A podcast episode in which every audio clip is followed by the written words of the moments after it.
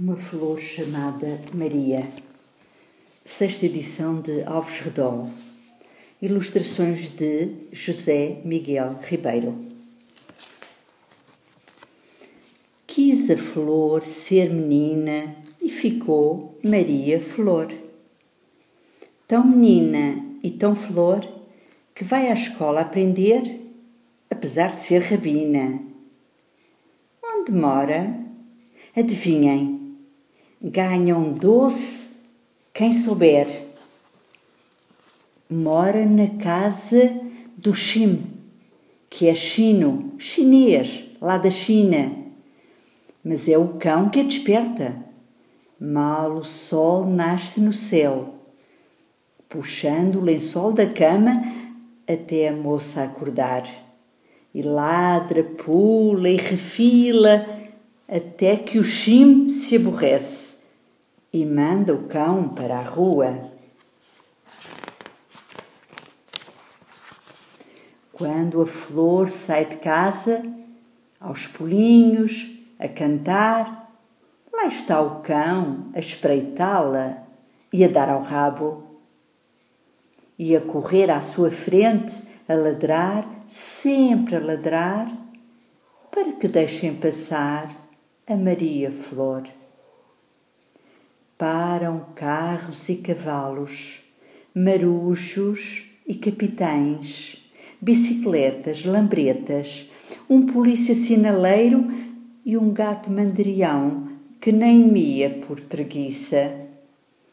Maria Flor e o cão vão apressados, tão contentes, tão felizes pessoas sorriem e acenam à flor. Bom dia! Bom dia, Maria! Maria Flor já sabe o A, E, I, O, U. E agora passou ao P. O P que tem só um pé. E pode ser pá, e pode ser pó. O pó que faz o popó do papá, ou ser papa de comer, ou ser pipa de beber, ou ser papo de encher, ou pipo de encher a pela, ou a polpa do paquete onde a rã quer passear. Porém, em seu passo pequenino, o T penetra na escola e pergunta à professora: Já não precisam do T? Pega o P no pé do T e põe-no na pedra preta.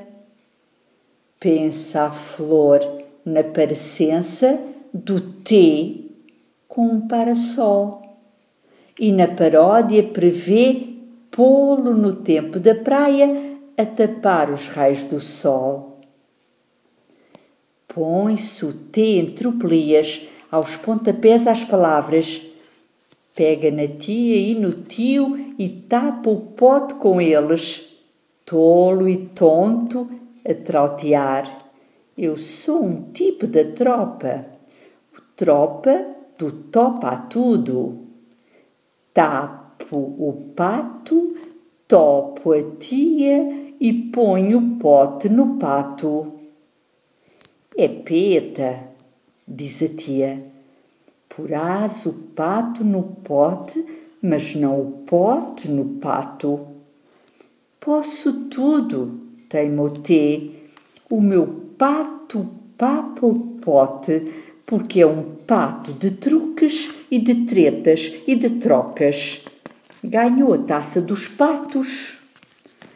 Mas no pátio Pio Pinto põe a pata um ovo de pinta preta. Passa um tipo, topa o ovo, toma tento, pega na pua e tá. Pespega um furo no ovo e teima papá-lo todo mas como o tipo faz força ao papar o ovo à pata, fica da cor de um tomate. O pior é a pinta preta que nem o ovo da pata. Porque ao papá-lo com força, o tipo fica um tapete com traços cor de tomate e pintas de tinta preta. Ao tornar-se pintalgado, o tipo toma temor e, tonto no seu terror, pega no T a tremer e trepa para o telhado. As letras perdem a tola ao ver o T no telhado e persegue o tipo pintado. Do P sai um porco parvo, um pardal e um pastor. L, um lobo atrás de uma lebre, um leão e uma leoa, enquanto nascem do D, uma dama e um dragão danado, e um dentista com dez dentes para um doutor desdentado. Do C, o cão e um cuco, e uma cabra e um camelo e uma cobra e um cavalo de crinas cor de canela. Do N a Maria Flor e uma mula malhada. Do V uma vaca com vitelo e um velho de varapau e um vilão de violão que toca de lão, blão, blão, que toca de lim, lim, lão. A rã salta para um R, mas do R salta um rato. Um rato que rouba o rabo da raposa. Rói o rato, ri a rã, e a raposa não se rala, porque um Z vem a correr e zaz. Zurze o rato, zomba a raposa do rato que rói e rouba, e há grande zaragata, porque o pau e mais o cão refilam com o tal tipo que se sentou no telhado com o T por guarda-sol. Enquanto as letras zangadas se põem a vozear, não vá o tipo dormir e não vá o T cair pelas telhas do telhado.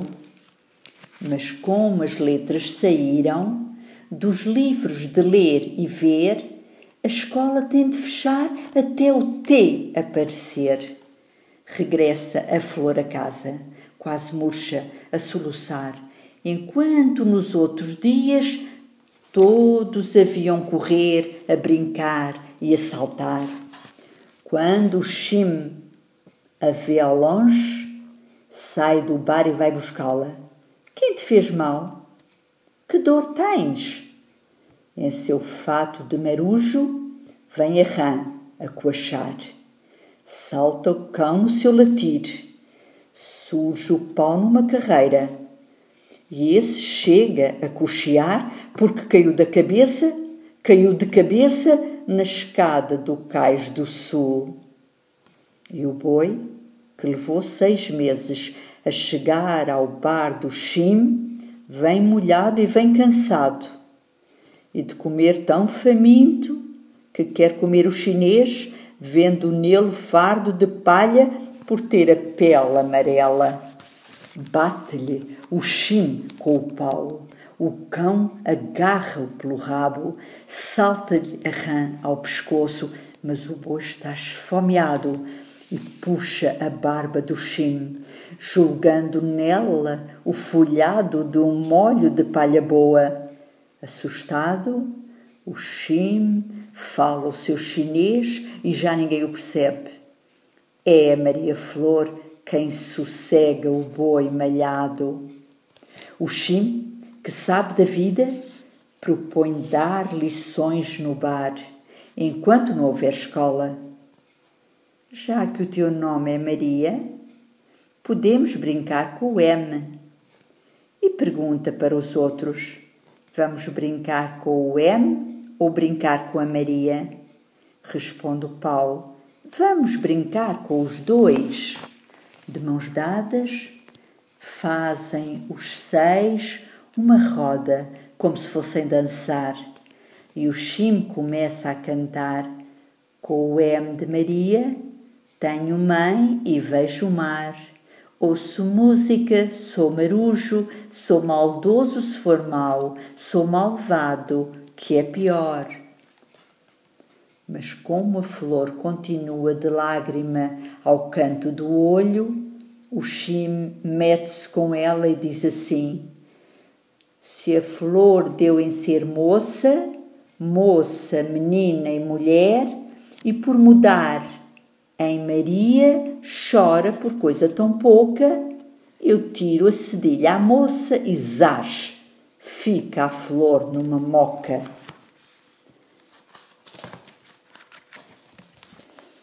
E riem todos da graça, fica a flor numa moca, na moca que malha os ossos, que malha e massa, e tanto massa e tanto malha que faz moça. Fica os ossos em massa e nem lhes vale uma missa. Mas eu é que sou a moca, diz o pau. Sim, o pau pode ser moca, porque o pau é de madeira.